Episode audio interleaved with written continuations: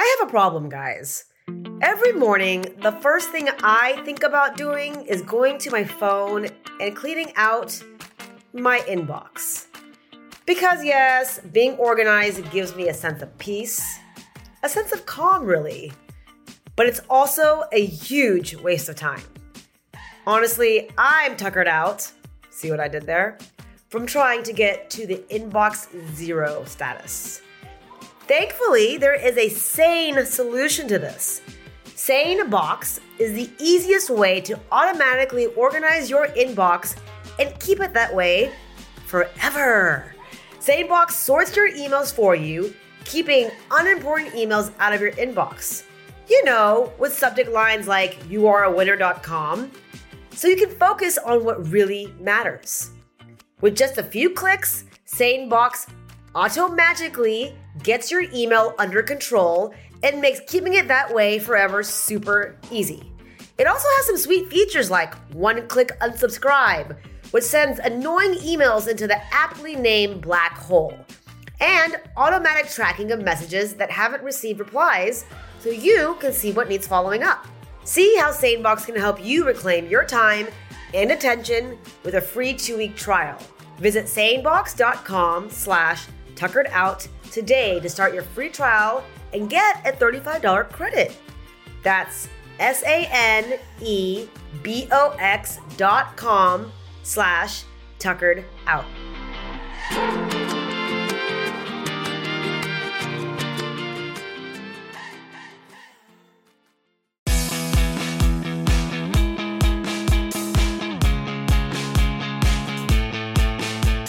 Hello, hello. Welcome to Tuckered Out with me, Ami Tucker. So, I may have mentioned this a couple times during this podcast, but there are definitely a few hundred-ish topics that South Asians tend not to discuss, divorce being one of them. So when I read Shibani Joshi's Elle article called The Other Side of Divorce, I knew I had to have her on the pod. Shibani Joshi is an experienced journalist who has covered business, technology, and general news for global media outlets, including ABC News, Fox News Channel, Yahoo Finance, and HuffPost. She's a writer, a speaker, a lecturer, and she has her own site, shibanijoshi.com, which you guys should definitely check out. We, of course, talk about the article, but get into so much more. And I think most of you ladies out there will really resonate with this one. Please enjoy my interview with Shibani Joshi.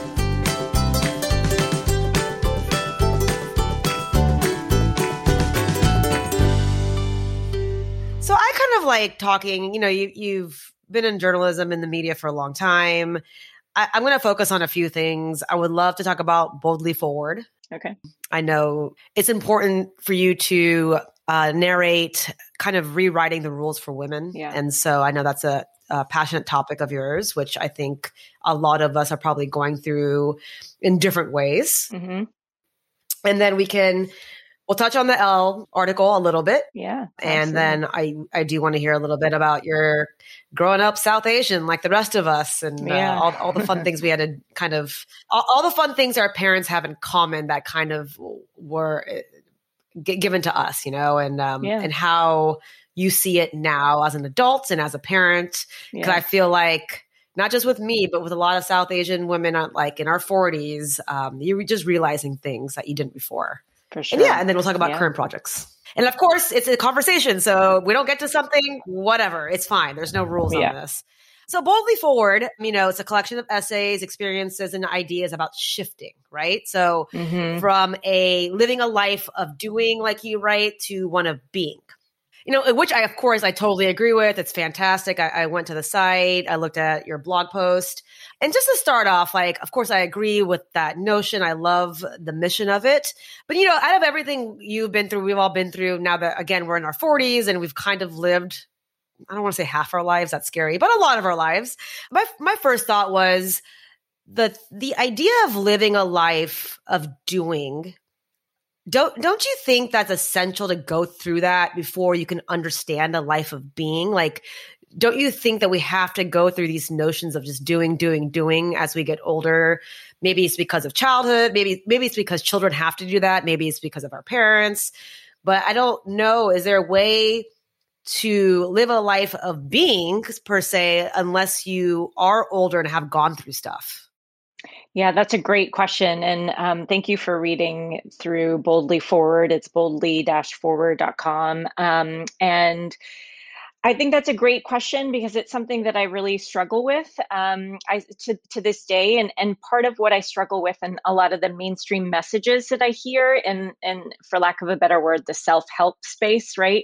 Um, a lot of the anecdotes, anecdotes that I hear, and even the way that I was ra- raised within my Hindu religion um, is that you know just be let go of everything don't be attached um, you know the ultimate is to do sannyasi in the uh, in the Him- himalayas and you know and and and be a monk and that's not a possibility for me. And then on the other side of the spectrum is a lot of the self-help um, talks that I hear, podcasts, and you know the, the thought leaders out there, you know, they talk about relinquishing and and just go and sell green juice uh, at the beach and all of these things. And i think well that's not for me either because i i don't know how to be that way. Uh, i have something to contribute. I have a purpose. I have intellectual abilities. And i think the difference that you're getting at um, i mean is that i was living to do, right? And I was doing to live. And I felt who I was was what I did, whether it was what I was studying, where I was studying, how, what grades I got, how I was looking, how how I show up as a mother, um, what television network I'm on, all of these externalities to me were a measure of who I am. And right. that is the distinction in the shift that I'm I'm trying to make in my own life and I don't think that it's easy and we have to go to work. I have to go to work. I have to pay my bills. I have to save for college. I have to do all of these things that are very not fun, they're very practical. Doing. They're they're very doing, doing right? I have to right. do the doing. And I don't think the for me m- my philosophy is I don't stop doing my doing, but my doing is not does not make me who I am. And if I stop doing, then who I am, who am I when I stop doing? And that was the crisis that I really had a crash collision with when I left my job at Fox and all I had this plan and this trajectory and I'm going to go to school and have this career and get married and have kids and then I kind of got to the end of the line and I was at a point where I was able to and wanted to take a, sort of a shift and and and focus on my kids and and work part time and that was a huge crisis for me. Who am i without my labels my doing my career my attachments all of those things? And and that is really what sparked for me my writing but right you know this ongoing sense of like i i feel like i should be doing i feel like i you know uh, my parents said i need to do this i want society tells you to do this but i feel this other way and this stuff actually doesn't make me happy because i change jobs i move cities i do these things to find sort of the next holy grail and it never shows up. So it's sort of this culmination of this lifelong quest but not knowing where to look and not realizing that um, my methodology was skewed. And so when I scrapped my methodology of achieving all the time and trying to be perfect, for lack of a better word, I felt like I was really trying to be the perfect wife and the mother and perfect boss and employee and all these things. And then a lot of it I stepped away from. I I had to really confront what being was without the doing. Yeah. Everything you just said, not just South Asian women, women, especially mothers, I feel like can all kind of say the same thing in different ways. Yeah. And the the other aspect of that, and, and again, it may not just be South Asian parents, but because we are both South Asian, we're both Hindu. My parents very much taught me about Hinduism, and, and that was a big part of my life as well. My mom will ask me, and, and maybe your mom has asked you this. You know, my mom constantly asks me, why am I always so stressed? Like, why is it, mm. the, why does life, like, she's always saying, I mean, but why, like, every, it's not that bad. Like, like every time I see you, you're stressed, this and that. It's like, it's, she, she's constantly asking. And when I, my response back to her is, out of frustration, obviously. I'm like, you just don't get it. Like it's a different mm-hmm. time. There's different pressures. And I feel like with our parents' generation, and I'm sure our parents are very similar, they both immigrated here in the 60s. I feel like our mothers didn't feel like they had the pressure to get that perfect job, to look a certain way. It, everything was just a little bit more they didn't feel like they had to fill these certain roles. They had these roles, they accepted it, and it was enough. Yeah. And I feel like with us, at least you know what my mom says to me, and I don't. I want. I want to ask you what your parents say to you.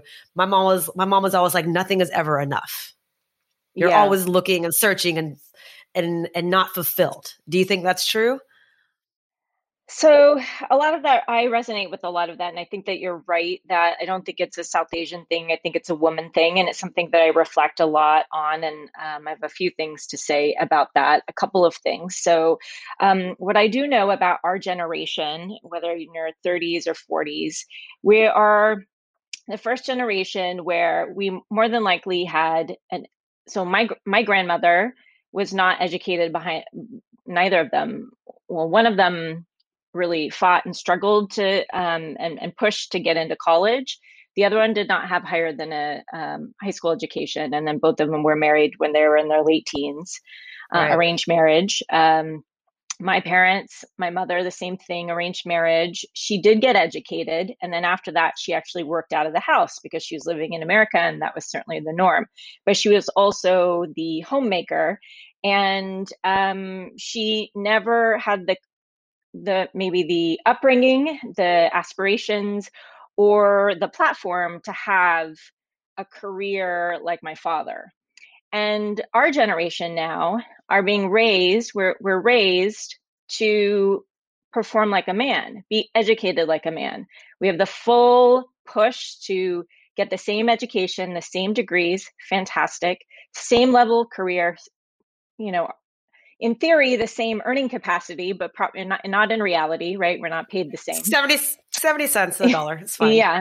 And then, and then the expectations of being the homemaker still being upon us.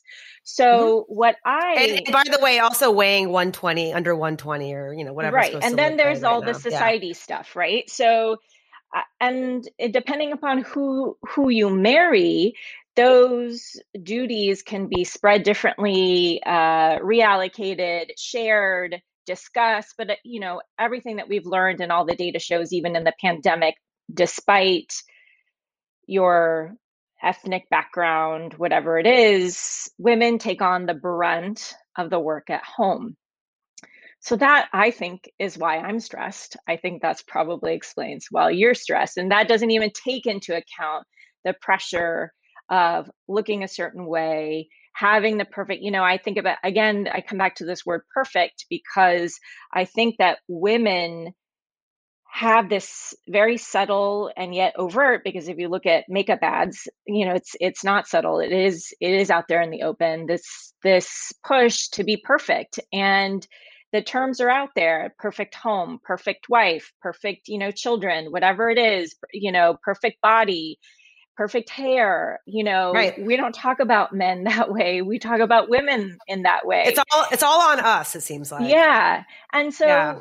you know th- those are the things that you are and we're all facing and i was actually just instagram chatting with a, a good college girlfriend of mine and she's a, a texan and uh, she's a, a, mom of three and she has uh, older older daughters and I said to her, you know, I think I had posted something on Instagram and and she said, "Gosh, you know, why why is it that we put all this pressure on ourselves?" And you know, I and I was happy to hear that it's not just a, a West Coast thing or an East Coast thing or a South Asian thing. Here is, you know, um, a woman in Texas who who is educated and faces the same things, and she just said, you know, she brought out, she said, well, social media puts a lot of pressure, increases amps up the pressure for us as women because we see, and I just did a report this week about how it negatively impacts teens, Instagram does, but we all notice that. We all feel that. We have this comparison we compare um, yeah. and so that adds to our stress and then the it other makes me very nervous for my kids by the way this whole social yeah media thing. absolutely i don't know how you're dealing be. with it but i'm just i'm like oh my god i can't even they're seven and four right now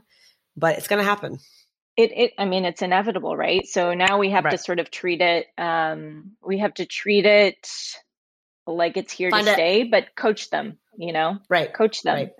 and then Right. the other thing my my friend said her name's victoria um she she said to me and we used to also live a lot more communally. So i don't think that life was easier for our parents. Like i tell my mom all the time i'm like you had to write aerograms to your mom to get the recipes and like you had to figure out life in a whole new country. I grew up in oklahoma. There's very few indian people no indian grocery store no manual on or community of women to support you. So my mom did everything on her own. I don't think that's easier Right. but they formed communities, right? So I grew up in a cluster with tons of other Indian families, and we made our family and we shared information and we shared holidays. And I, I don't I don't have that now. You know, I have that in fits and spurts um, with Right. different groups, but I don't have that same sense of community. And I also think that that adds to our disconnection, our stress levels, um, and- Loneliness. and, loneliness, and and the feeling of of really carrying a huge burden, a huge load. Right. I would say, not a Right. burden, but a load. Right. Yeah. No, I definitely see my parents, as I'm sure with yours, they still have that community now. You Yeah, know, same. like they're obviously both me and my brother are out of the house for a long time now, but they are, they have their family that, you know, we've been friends with for years. Right. Yeah. And so that to them now at the ages of 70, 80 is what happiness is. Yep. And I'm a little nervous about all of us getting to that point. Uh, cause like you said, I don't really have, I have that in little bits and pieces. I think Yeah. a lot of us do, you Yeah. know, and so it is, that is a beautiful thing that our parents were able to build. And so we're talking about perfection and, and all this stuff. So I know, uh, on Boldly Dash Forward, you had written that you felt like a show pony. Is that what you're referring to? Just all the perfection that you felt like you had to show the perfect school, the Harvards, the the finance jobs, the beauty pageants, and all that stuff.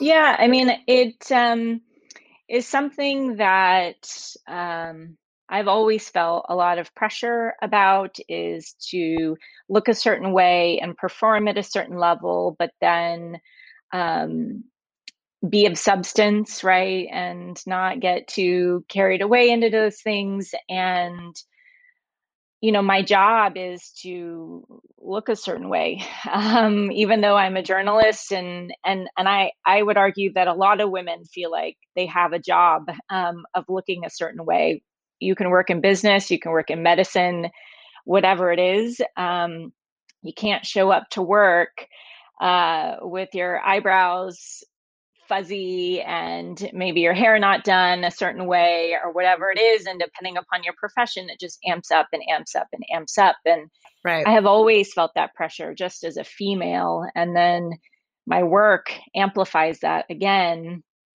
and you know that's something that i'm very much examining you know how much Yeah. pressure i want to put on myself to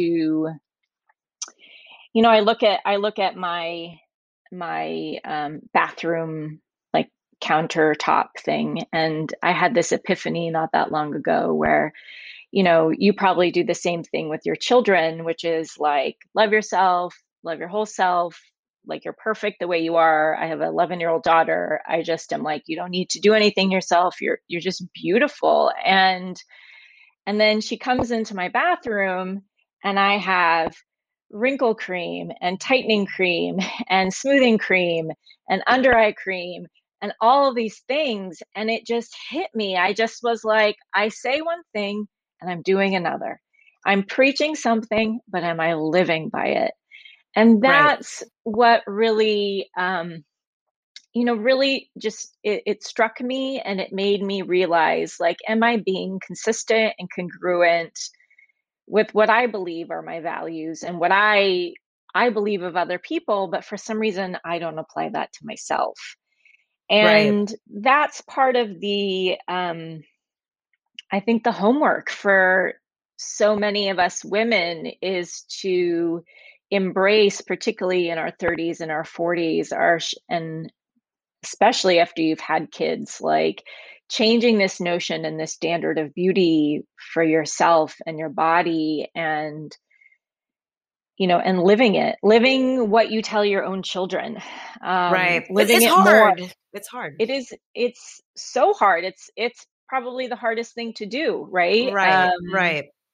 because we all no, have I, things that we for our entire lives are like i don't like this part of my body i don't like this but again i think about the other thing i think about is like so I'm doing a lot of thinking, which Good. I'm gonna we'll talk about. I'm gonna put all this stuff into a book, so it's not just uh, it is amazing note taking. But you know, I think about the real estate that all of this um, pressure has in my own life, and I know from every woman that I talk to, the real estate in terms of mental capacity, in terms of actual time, and I know this professionally too, because when I do on air work, I have to show up an hour early before women have to show up an hour early to get our hair and our makeup and before then i'm getting my nails done and i'm you know making sure my highlights are updated. I'm thinking about my clothes my weight all of that stuff right? And i ask men about that stuff and i don't hear them thinking too hard about that and worrying too much about that. And so i you know I, am showing up an hour early you know i'm having wardrobe fittings i've got to fit in a certain outfit which means i'm going to the gym or you know eating a certain way or whatever it is. And then i get to do my job you know? And that's a lot of pressure and that's, that's a, lot a, lot of time and that's a, lot, a lot of, real estate like you said. Yeah it's, it's just yeah. it's so much space in your head. I always i mean it's you're saying it so well like there are days this past year i'm just like i'm so tired of thinking about what i'm eating all the time. I'm yeah. tired about how many times a week have i gone to the gym if I haven't gone four times, that means I haven't had a productive week. I mean, it's just so much real where, estate where, where I'm like, I could be like, like, where did you get? Where do we I don't get know. this? this is, I don't this know. Is, this, these are the rules that I, I just, I run up against, and I'm like, I have the same thing. I need to work out four or five times a week. Why? Like, I to do that, raise three children, have a career, you know, be be out in the world, like yeah, I know exercise is good for me and I do it because I want to, but these rules, these rules of like four to five times a week, what am I going to eat? How many calories? You know, all of this stuff, uh, that's the stuff that for me i'm thinking about i don't know i don't think there's a, a, like a flat out solution to where you just say hey i'll never worry about these things again i don't think right. that's how the human condition and the human mind is but that's part of what i've been experiencing and questioning and that i'm really excited to have these conversations with you and other people that you know are having these same dilemmas inside their head and sometimes all you need is somebody to bring it up and it and it creates an epiphany or this sense right. of like oh i'm not alone. Yeah yeah me too you know where did i get this from? Why are we doing these things? And i'm not I going crazy in my own head yeah like, and i'm not, not alone me and right because right. i think so much of our experience as humans i think men are very alone i think women feel alone but i think so much of the self-talk makes us feel alone and i think that our self-talk comes from society and is shared in a, in a lot of ways, not in, in all ways, but and we think that we're alone in that self-talk. Um, right. But from my conversations with people and my dialogues with people, I just realize we're all we're all suffering, we're all lonely, we're all wanting more. And sometimes you just need permission to admit it. Right right? Talk it out. This is, I mean, well, I'm doing a podcast. This is like my therapy. Yeah. My podcast has become my therapy I session. Bet. I know, I know you, uh, I believe in therapy and, and meditation, um, and all that. So, you know, for women listening to this, um, I know you have uh, written out a lot of kind of ways to cope with the, you know, during the pandemic, like staying healthy, stuff like that. Do you, I know my answer. Would you recommend therapy for people that can't afford it and and is that a, is that just maybe the way to go nowadays if you can I have been doing therapy because I lived in New York City and everybody does therapy and like people are like, "Do you have a therapist?" It's like, you know, it's like Normal. so common. Yep. Who's your dry cleaner? Like, do you go to a therapist? Like it was very much normalized in maybe not my childhood, but um, in my adulthood. And I've always worked with a therapist. I think that the therapist I had when I was in my 20s is very different than the therapist I have now because the therapist I have now has much more of a spiritual bend. And right. in when I was in my 20s, I was just trying to process um, and like then learn, yeah. right? Yeah. Um, and right. so you start where you start. I, you know, the one thing I would say is yes, I, I, do believe therapy is great. I think you have to find the right therapist, and I and I right. and I think there's also not enough knowledge or education shared around vetting a good therapist, just like vetting a doctor. We just think, oh, I'll go to this doctor, but like you got to vibe with this doctor. You've got to feel like this person understands you. You've got to feel heard. You've got to have that click. That's how right. I choose my my healthcare providers now and that's how i choose my therapist you know? Do you do i vibe with you? Do i feel understood? Do you have the same do you have even some sense of where i'm coming from? And and culturally right. i think that's really important too because the immigrant experience carries with it some very different dilemmas right? Right. And um, experiences that if somebody is not well versed in they're not going to understand like you don't get it. My parents will not i can't i can't do this to my parents or like you know i like our relationship with our family you know is like someone has to understand that instead of like questioning it against a different more westernized model so right, you know I, right. I i said yeah you know i do i do think that therapy is a wonderful vehicle if you can afford it but it also has to be with the right person, person. and there's only one way you just gotta you gotta you gotta just you gotta it's like dating you know you just try them out and figure it out like does this clip fun times and then you keep yeah. going you know I, I think it's important that you say that you know as a, as a south asian and obviously a lot of my listeners are south asian and a lot of my listeners are listeners are actually in india as well because therapy is not talked about right in our culture um, and it's i know more and more of us are going in our generation but g- generally speaking therapy mental health wellness all that is still becoming is still a new concept i feel like in our in our society in our communities. And so like divorce like miscarriages like all these other topics people yeah. don't tend to talk about it. And i think i'm in the new york area and over here it's just it's just common it's, it's like a normal yeah. thing to talk about. But in other parts of the country, it's just not. You know, I grew up in Texas and things are just different there. And so yeah. I think it's really important for people to understand that it's, I think everyone can use it. I don't care what kind of life you're living. I think it's just super healthy if you can if you can make it happen. Yeah. I really quickly wanted to go over a few of your. I, I loved your blogs and that you that you've posted. We'll obviously go uh, into the Elle story a little bit. I know you wrote about the story behind that. I love that you're reading Alka Joshi. I interviewed her. Uh, oh, you did? Oh, great. Yes, yes, she was yeah. fantastic. We were laughing the whole time. Um, and then just your article on fries, on eating fries, and the idea yeah. that we have to earn it. Kind of like the whole working out four times a week kind of thing. Like, yeah. if I do that, then I'm allowed to eat fries.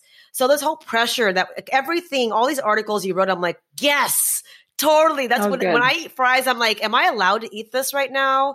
Do I deserve this? Yeah. They're fries. It's a plate of fries. And I'm sitting there debating, putting real estate in my head when I should be enjoying. And I'm I, we I, never I, question why? why if anyone around us orders fries. Do we question their deservedness? No, if they've earned it. No, never. Yeah. In fact, I have this like weird jealousy yeah. It's so messed up. I'm like, what is Freedom wrong fries. with me? I, go, like, I don't I want to be free. I want to eat fries and feel free. And I don't have that experience right now. I want to. Me neither. I want to have that experience. Unless yeah. I'm unless I'm drunk. That's yeah. the only time I'm like, oh, totally. And then the next totally. the next day I'm like running a marathon because I'm like, oh yeah, I need to like run 18 miles now for no yeah. reason. I mean, it's just ridiculous. So like, yeah, I God, everything you said, I'm like, oh my God, I have these these issues and these struggles. Why? It's so tiring. Elle article. So first, you know, kudos to you for even talking about the your story, saying it out loud, making it public. You know, I had a miscarriage in between uh, both my kids, and I always thought about writing it. Actually, actually, I never did, not because out of fear. I just never got to it. We've moved around like 18 times, and I just just lost. I kind of lost my my drive to do it. I can, I can, still do it, obviously. But I yeah. remember when I when I you know went through it, um, and and the whole process was just horrendous. But um, when I I actually started talking about it out loud just to my girlfriends, uh, just to like I just needed something. My husband could talk to me about it to an extent, right? right. I probably talked to eight nine girlfriends. Three of them had miscarriages themselves. Mm. And I'm like, why aren't we talking about this shit? Like, why yeah. is this so? Why? And of course, I blame myself for it. Thought about all everything I did wrong, and my parents would be so upset. I don't know, just crazy stuff, Shibani. Where I'm like, I look back at that. That was just like five years ago, and I'm like, what am I thinking? It's just, it's crazy. Anyways, and I and I do question like, where does this come from? You know, yeah. which is why I need therapy. So first, really quick, I know um, that the article was based off of after you watched the Netflix reality dating series, Indian Matchmaking. So first, just out of curiosity, what were your thoughts on that show? Gosh, it's been a while since I've I've seen it. Um, it makes me like sad, and it makes me angry um, at some of the antiquated notions. Um, that still exists, but I also know that I saw a different side of a lot of the Indian, you know, culture and you know the protagonists in there. Ankita, actually, I've done an Instagram live with her, and I just found her so bold and refreshing and independent. And you know, I've done I, I've done a podcast, you know, about this notion about you know our values are from our parents, are from a time when they left India, which for me was just like they left in the 1970s. So my Indian values are 1970 Indians' values. Um, and what I was happy to see on that show was that there's progress and um, there are options and the ability to say no and the ability to kind of craft your own life. And I think that that is what we all want at the end of the day. Right. Well, you know, so obviously I read the article and there's a few points in there that I had never thought of that would just kind of was like, oh, wow, that's like a ching ching moment. Like you had mentioned while you're weighing your divorce, uh, you were also the first to break your ancestors' perfect marital record, which is something we don't even think of because obviously we know, like as Indians and our parents and our grandma, it's something that Indians are generally proud of, right? The yeah. the low divorce rates and arranged marriages working. And the other part of that article, I really that really hit me. Um, I resonated with was that you had your vows up, I think, framed, I believe, mm-hmm. somewhere in your house. Yeah, and you would look at those, and and I have a somewhat kind of same but d- different uh, situation. So I had when I got engaged, my and I married um Indian American guy. He actually went to HBS as well. So that's what I was oh, reading okay. about. I think that's funny. I believe you went to HBS 04, right? Yeah. You graduated yeah. 04? Okay. Anyway, so we were uh when we got engaged, father had this like engagement paper, basically a contract, and it had to be signed by three men on each side of the aisle, like on three men on my side, three on. So basically, the the idea of giving me away. Yeah, I he he he he he had it framed. Yeah, and uh, as soon as I even realized that that paper was in existence, it's been in my garage ever since. I yeah. was really, really, really angry with that. Angry. Um, I don't yeah. know that, that that story, the part that part in your article that you had, I just reminded me of that, and I was like, man, like that I haven't thought about that in a couple years. I'm just like, just some of these traditions that our parents, you know, put us through or make us kind of, kind of push, kind of push on us. They they don't resonate with us anymore. You know, this is like I'm like, do you see how wrong this is? Uh, anyway, so that was another part of the story I like. I wanted to know your family's reaction to it when you first published it and how they feel about it now.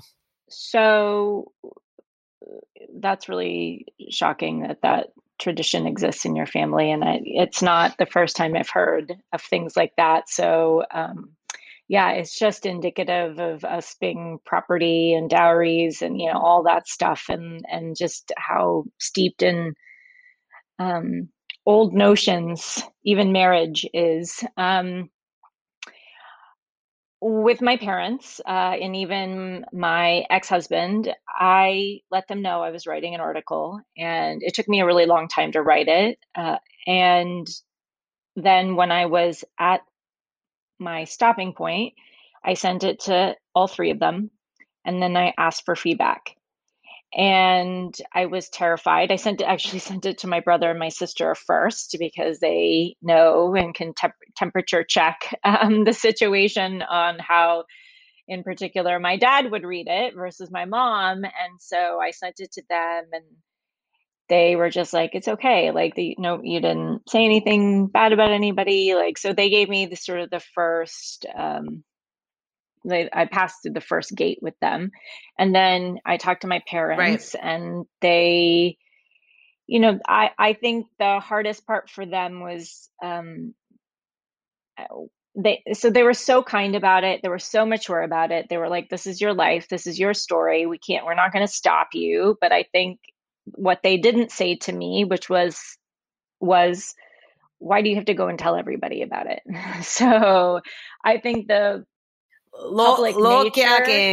Yeah, I think the public nature they probably were not super psyched about, but not to the point where they said we wouldn't, you know, we don't want you to do it. And then the same thing with my ex, you know, he and I have a very good relationship. We we we are a family um, and we're bonded as a family forever and you know he just said to me i trust you and that for me was everything because um, that's that's that's all I want. You know, that's just the ultimate measure of if you're doing right by people, and um, and so nobody said anything. Um, and then I actually think that it was liberating for everybody because we it was a lot easier to do that than to make phone calls and let people know and to keep on the charade, which was what was happening.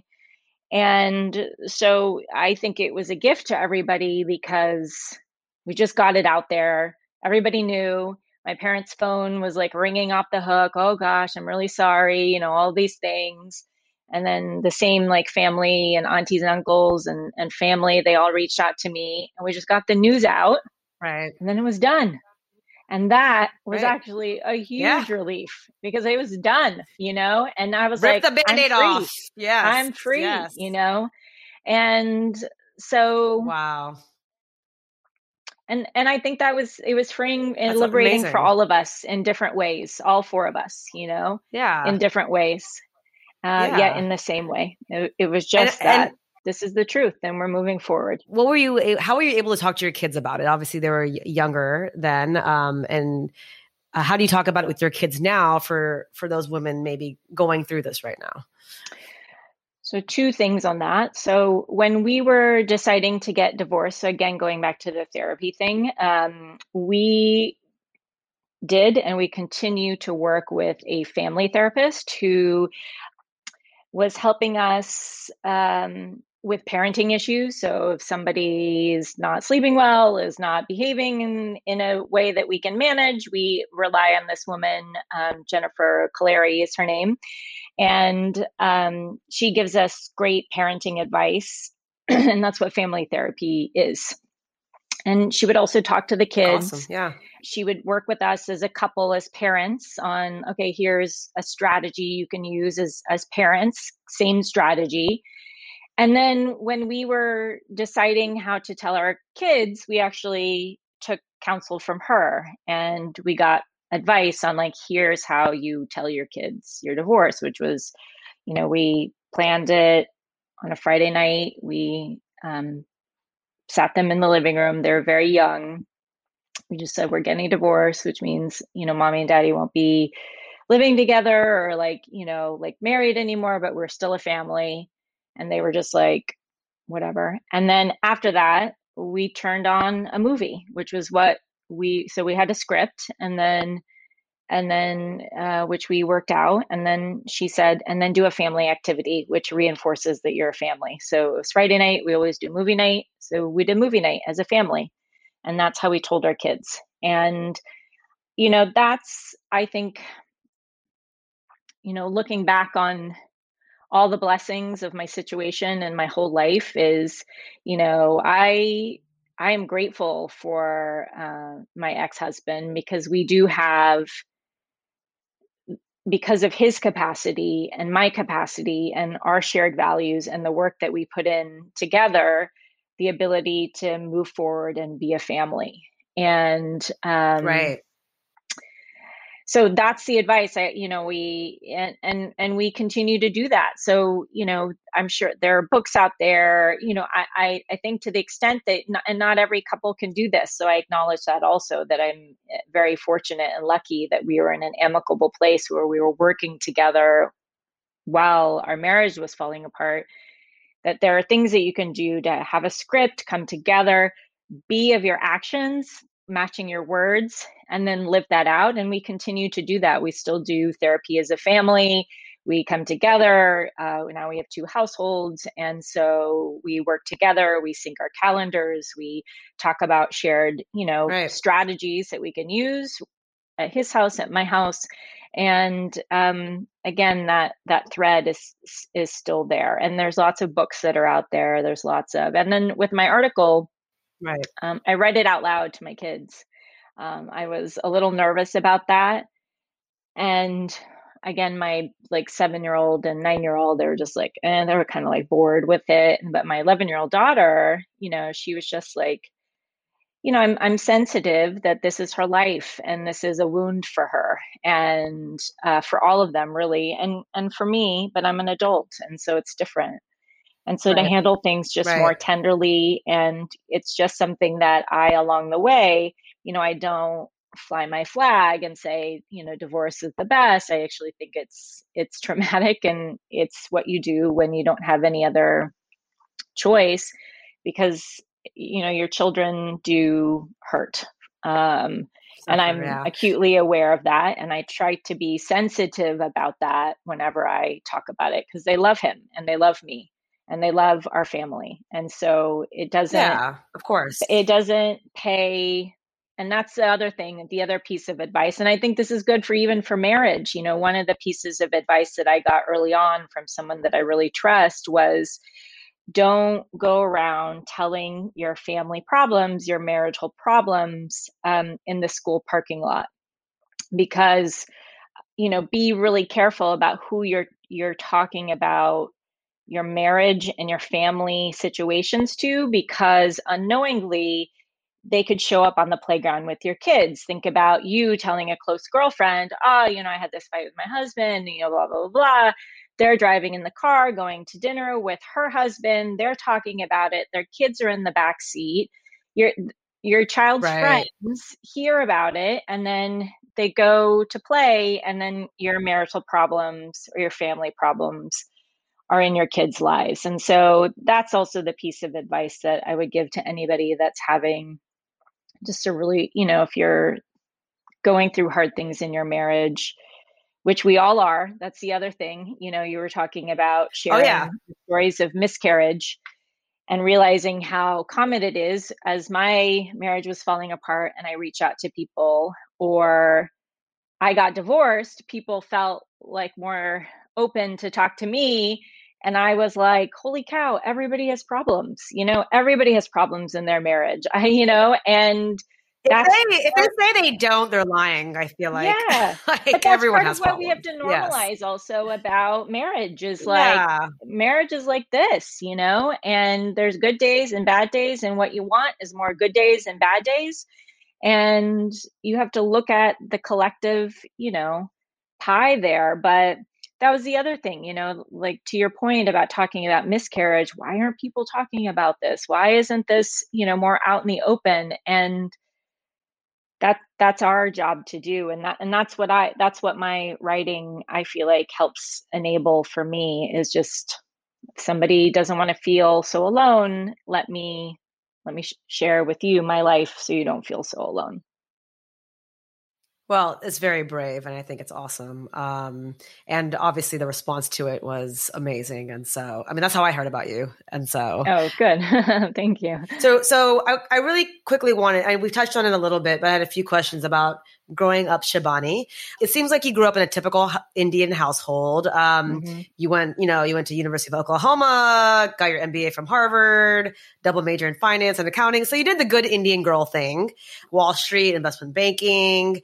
Um, so you eventually, obviously, uh, changed gears and transitioned more into media.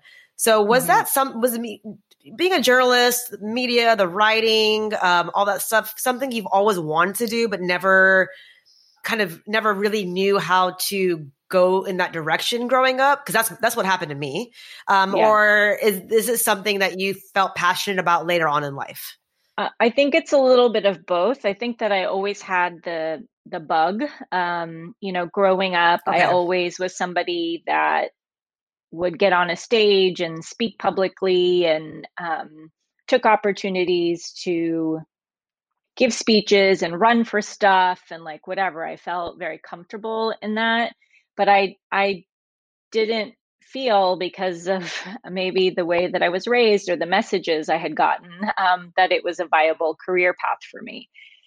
Uh, so, right. and I had not seen it, right? I also had not seen um, a lot of Indian women or brown people, right?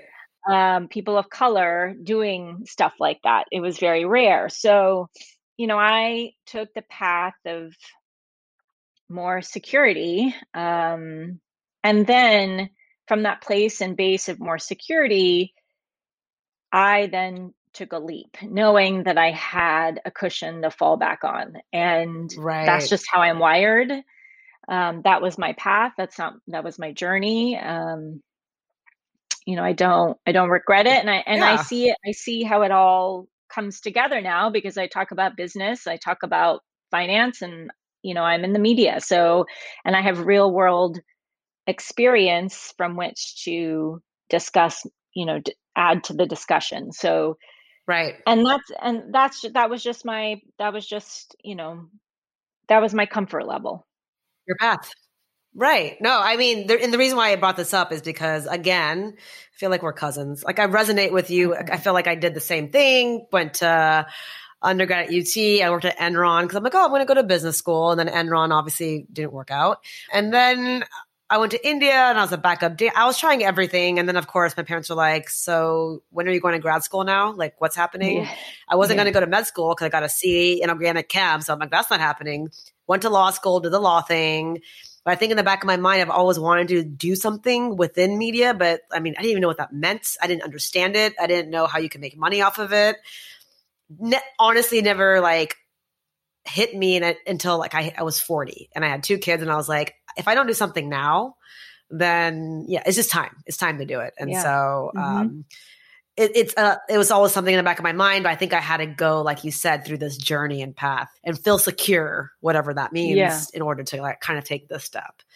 Yeah, um, and and, so, and then I also think that you come from a, a a position of strength when you do that, right? Because then it's not your whole life, and it has to hit, and right. there's not this frenetic anxiety in the same way. It is. um if it works, right. it works. If it doesn't, right. I, can, I have my day job. I think that's a place doesn't, it doesn't. to come from. No, totally. No, it is. And I even like I, I the other thing I'm really, really happy about is that we didn't grow up on social media in the teen, in our teens and twenties. I felt like that would have been a whole other monster that I don't even know how would handle that. And uh, by the God, way, not only that, I mean, you probably had similar sort of. I mean, I would not have a job if there were like social media taking pictures of like what we were all doing in college. like, girl, yeah, like my life would have been. my been dancing. Ruined. I was like, I don't yeah, I don't know. I was doing backup Bollywood dancing for a pop star in Bombay. Okay, right oh there, God, life is amazing. over. I don't even know what would have happened to my. I, mean, yeah. I don't even know what I was wearing, Shibani. I'm like, if my girls wore that shit, I would have been like, nope, get off the stage. Yes, Yep. thank God. I got saved many, many times. I, I, I mm. haven't kno- been known to have many classy nights in my 20s in, in New York mm, City. Exactly. Yeah. So it's a blessing. Glad I got it all out of the system. It's good. It's a blessing, thank God. Okay, I'm letting you go soon, I swear. I, and I have like 20 more questions, but I want to round out the interview with current projects. Anything that you're currently working on, speaking engagements, how can people like get, if they want to get hold of you, can people write for your blog? I don't know. Anything you want to talk about for the audience. Yeah, so all of my information is on um, ShibaniJoshi.com. I have appearances and all the stuff that I do on um, my appearances section. And, you know, what my focus is uh, for the next little while is I'm going to start putting all the stuff that we were talking about today and the stuff that I've been thinking about um, for so many years and starting I'm starting to write my book proposal. So that that is um, top top priority for me um, in the next six months and I'm very excited about it. It takes a lot of discipline and uh, just time and so I'm scaling back on some of my other project work to be able to carve out that space to because I, I want to write as much of it as I can. Okay. And um and so yeah, that's you know if I I you know you you can reach out to me on my website. I'm on Instagram. Um, and if any of this resonates with you, I just love to hear it. I mean, I mean, like just hearing that, like it, it, it vibes with you is just so validating for me. So and vibes. um, that's that's what I need to hear because then that just sort of validates. It gives me proof of concept with with Yeah. the stuff that I I want to Right. continue to write about. So I would love to hear from you know anyone that's listening and and yeah, uh, I have a newsletter that I have also that you can sign up for on my website. Yes. So I just I just do signed up for a little it. bit of a Yes, lot of definitely things. sign up yeah, for it. I also resonate with your writing quite a bit. And and then I mean there's so many parts to it. Shibani, we only have an hour, I know. But um also like the whole concept of like, you know, when you marry someone, you're thinking your culture, your religion, your like kind of all that stuff aligns so everything else should be fine. All that stuff is so like what we all think and you know, it's just not true, you know. Anyways, I can go off. But I've had you for an hour. Really, really appreciate uh, you taking the time. Had a blast. Um, and yeah, we'll we'll be following you. I'm I'm on your newsletter and wish you the best of luck. And I can't wait for your book to come out. Thank you. Thank you so much for this opportunity. I appreciate it. Nice meeting. Nice meeting you too.